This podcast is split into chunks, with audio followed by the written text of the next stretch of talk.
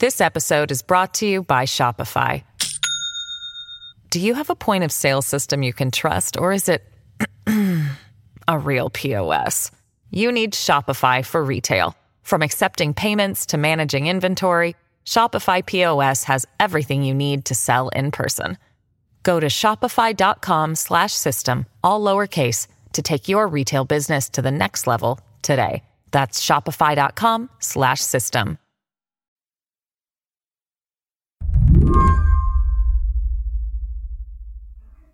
Hey, can you hear me? I called up Cook Political Report's Dave Wasserman because I needed a guide, someone who could explain to me what just happened to New York State's congressional delegation. Dave, how would you describe New York's redistricting process this year? Chaotic. For the past few weeks, New York's Democrats, people who represent me, have been getting increasingly anxious as they await finalized congressional maps. These maps were supposed to be settled on months ago, but an independent commission couldn't agree on them. The Democratic state legislature drew their own maps, but those got challenged in court. Finally, a judge threw all these maps out and had an independent special master start from scratch. What he came up with, it has not made the Democrats very happy. When my congressman got really upset about the back and forth over these congressional maps, he made these digital ads where it was kind of interesting. He said they have drawn congressional maps that are unfair. But don't the Democrats control just about every lever of power in the state of New York?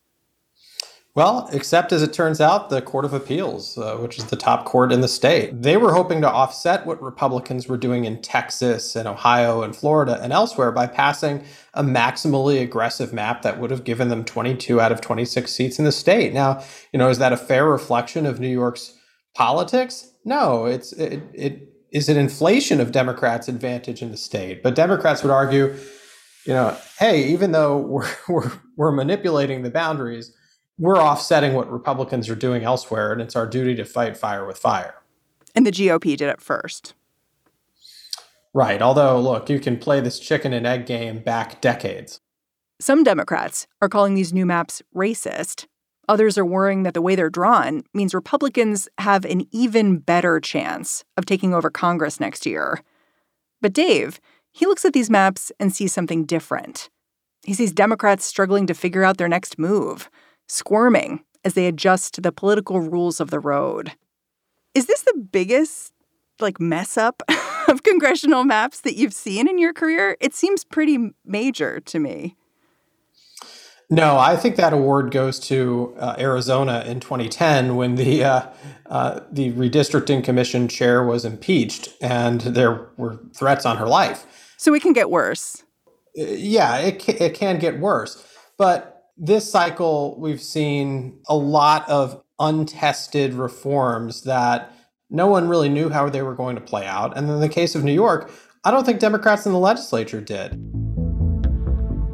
Today on the show, how New York's maps, and maps in a lot of other states too, became such a mess. I'm Mary Harris. You're listening to What Next? Stick around.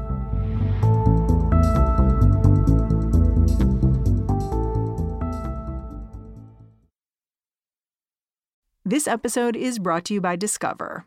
When it comes to your finances, Discover wants you to know they are the credit card that is always there for you. With 24 7 US based live customer service, everyone has the option to talk to a real person anytime, day or night. Yep, that means no more waiting for quote normal business hours just to get a hold of someone. We are talking real service from real people whenever you need it. Get the customer service you deserve with Discover. Limitations apply. See terms at discover.com slash credit card. So, can you just tell me how the story of redistricting this year in New York started? Like, this started with a bipartisan group that was tasked with redrawing district lines, and they got stuck. What what went on here? Well, I never took it seriously, to be honest, because look, the redistricting commission was made up of five Democrats and five Republicans. But unlike other states with functional commissions, This one didn't have any independent component or tie breaking component. Even New Jersey has a 13th commissioner who breaks a tie between the parties. And in this case, there was never any prospect for bipartisan agreement because there was no incentive for either side to come to the table and negotiate. And Democrats all along knew that if the commission failed, the legislature would draw the map.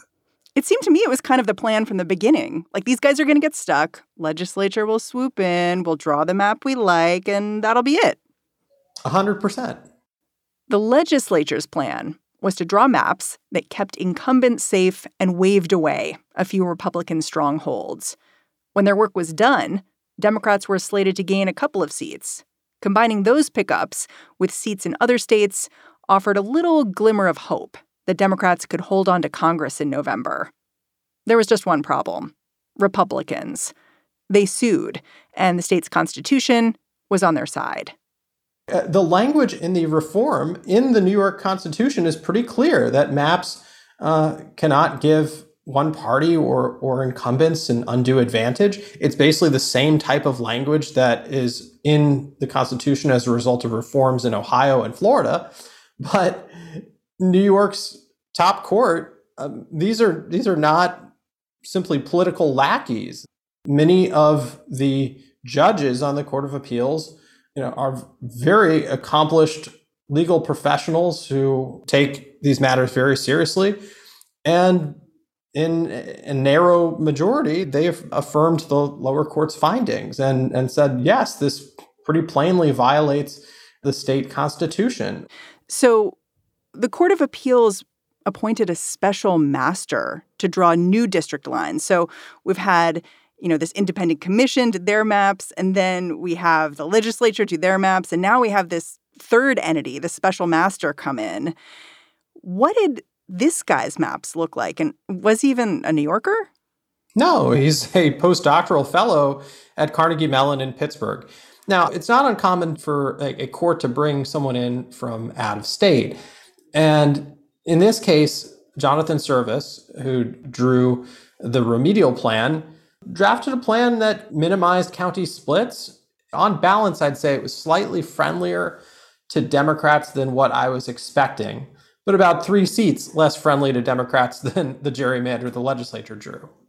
So the Democrats, in their minds, lost three seats in this year when they really feel like the House is like on this precipice. They could lose it.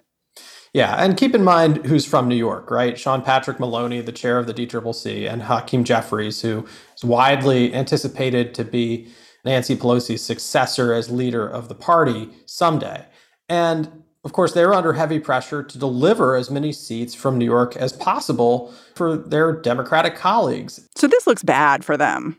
This looks really bad, no doubt.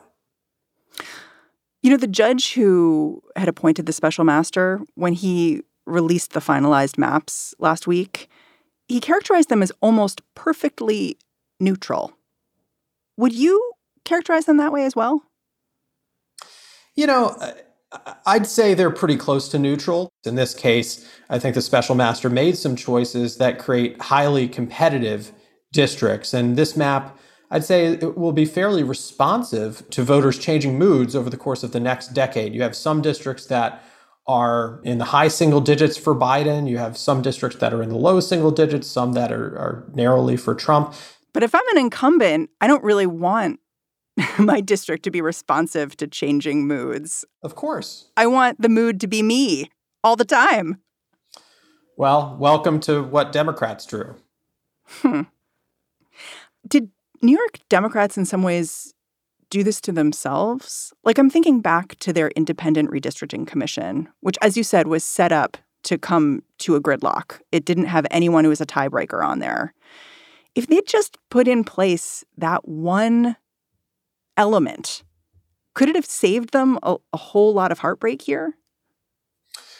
They didn't want to. They didn't want to take their chances on on a commission that would pass uh, neutral or Republican leaning map, uh, this was designed to fail.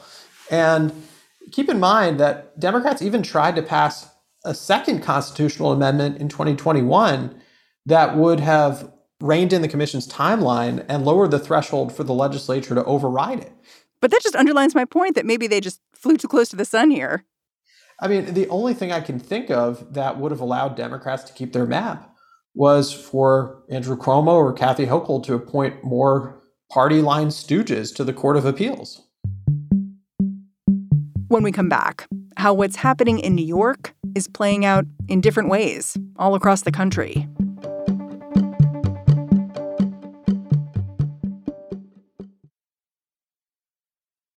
This episode is brought to you by Shopify. Do you have a point of sale system you can trust, or is it a real POS? You need Shopify for retail. From accepting payments to managing inventory, Shopify POS has everything you need to sell in person. Go to shopify.com/system all lowercase to take your retail business to the next level today. That's shopify.com/system. There are layers to how problematic New York's congressional maps are if you're a Democrat.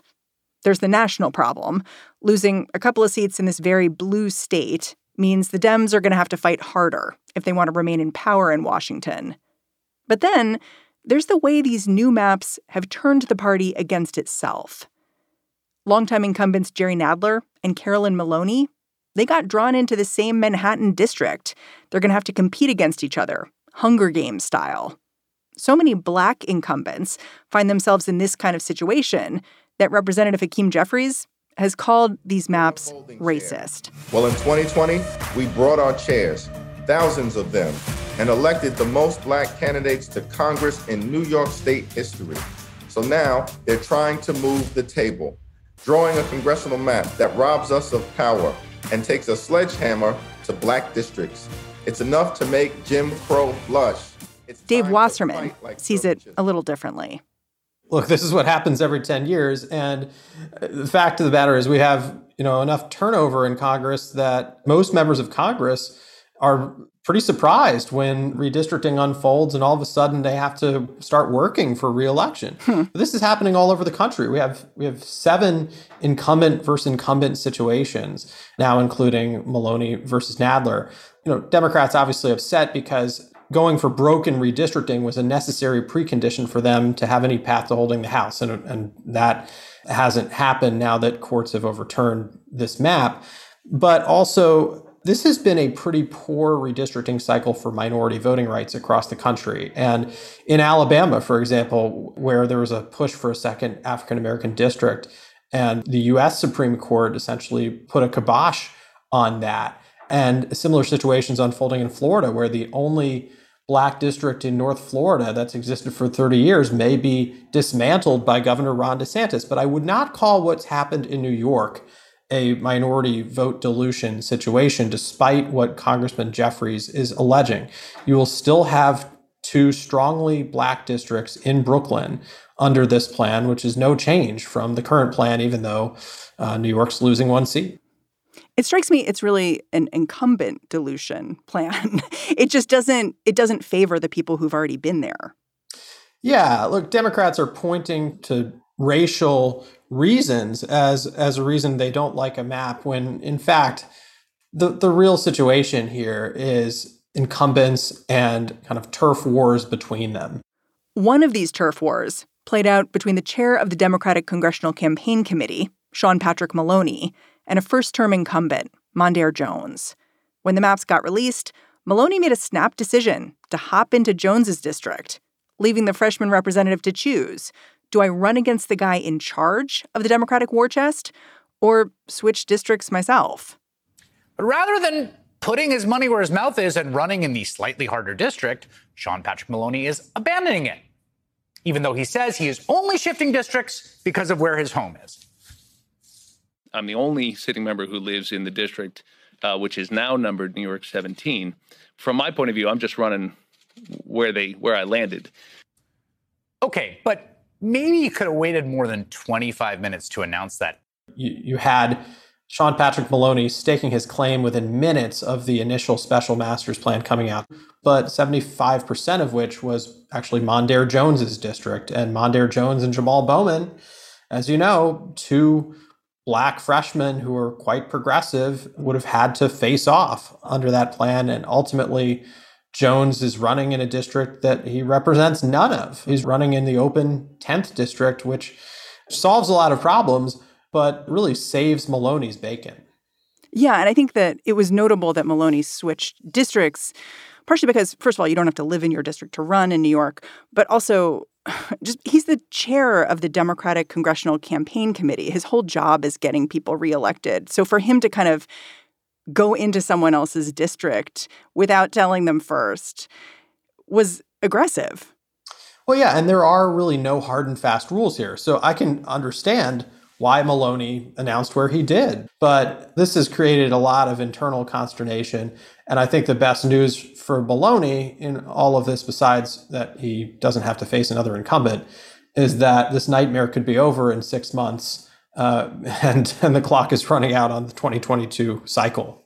this doesn't look good for Democrats. No. Like if I'm looking at what just played out, it looks like a mess. And I don't know how they get away from that they're they're going to have to live with it for 10 years at least. And the fact of the matter is, this map makes both parties work for seats. That is pretty different from what we see in other states. There are five districts out of 26 on this map that I would say are highly competitive seats.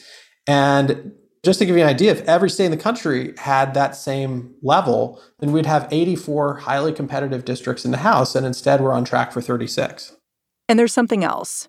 New York isn't an outlier for Democrats. It's indicative of a broader trend. Dave says it's now clear blue states can't play by red state rules. At the end of February, Democrats looked like they were doing great, and they started popping the champagne a little bit too early because then in March, things turned. Now, Democrats had gotten some great state court rulings in Pennsylvania and North Carolina overturning Republican gerrymanders. They did well with the commission states like New Jersey and California. They more or less got the maps they wanted in Michigan. But then in March, state courts overturned their gerrymander in Maryland. And then in Florida, obviously, Governor DeSantis overpowering his own legislature to impose a map that could give Republicans 71% of the seats in that state. That was a shift from our priors. And then obviously what happened in New York. So you take the four or five seat gain that Democrats were expecting from redistricting back at the end of February, and now it looks more like a three to four seat gain for Republicans. And that's before even factoring the political environment, which looks downright catastrophic for Democrats. I mean, you've really pointed to how crucial the courts were in this. You've pointed out that, you know, basically because of how the courts have ruled in response to Democratic maps, it's possible to brazenly gerrymander in some states, like red states, but not others, mostly blue. And I think that's a really important distinction. Right.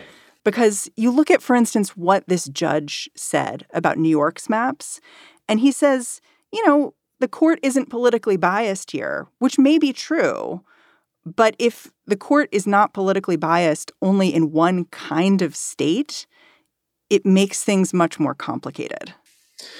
And look, the, the main takeaway from this cycle is in the absence of the US Supreme Court or Congress stepping up to put up a standard or guardrails against gerrymandering, you're going to see the value of people's votes vary wildly from state to state, depending on the process for drawing these lines. We've got some states that are sending brutally gerrymandered delegations to Congress. Texas, for example, will likely send a 25 to 13 Republican breakdown. But what's striking about that map, only one out of the 38 seats is remotely competitive this cycle. So it's it's really quite different from California or New York, where you, you know, you, you might have five or six competitive races. You know, for a couple of decades, the rap on Republicans has been that they're just better at playing the redistricting game at, at every level. Is that what you see this year?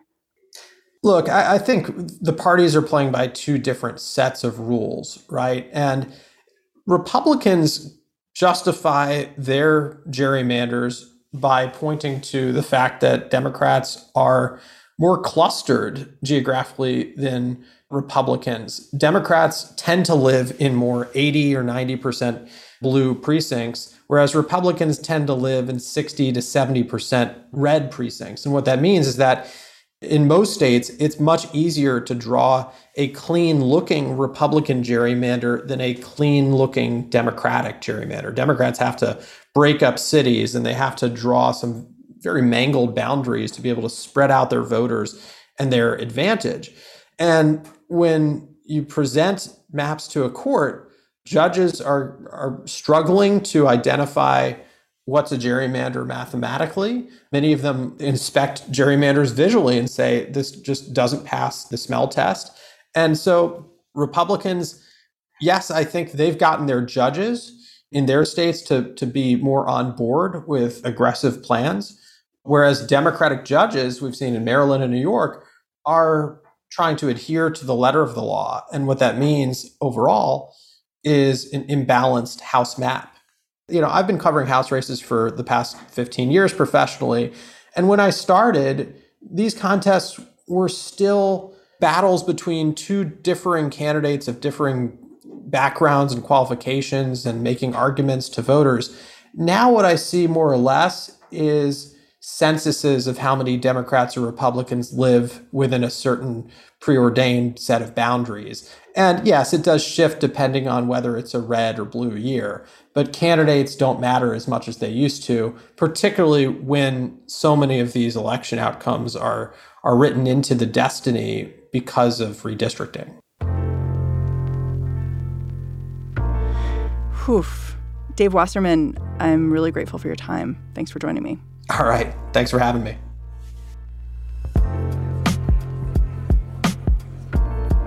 Dave Wasserman is the U.S. House editor of the nonpartisan Cook Political Report. And that's the show.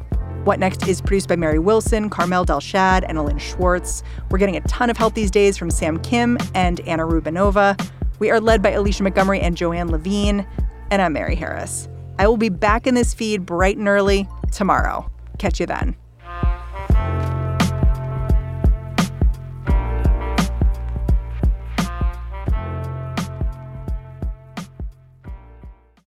This is the story of the one. As a maintenance engineer, he hears things differently.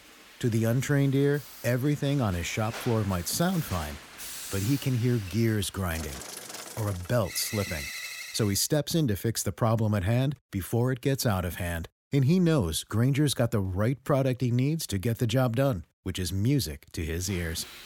Call, clickgrainger.com, or just stop by. Granger, for the ones who get it done.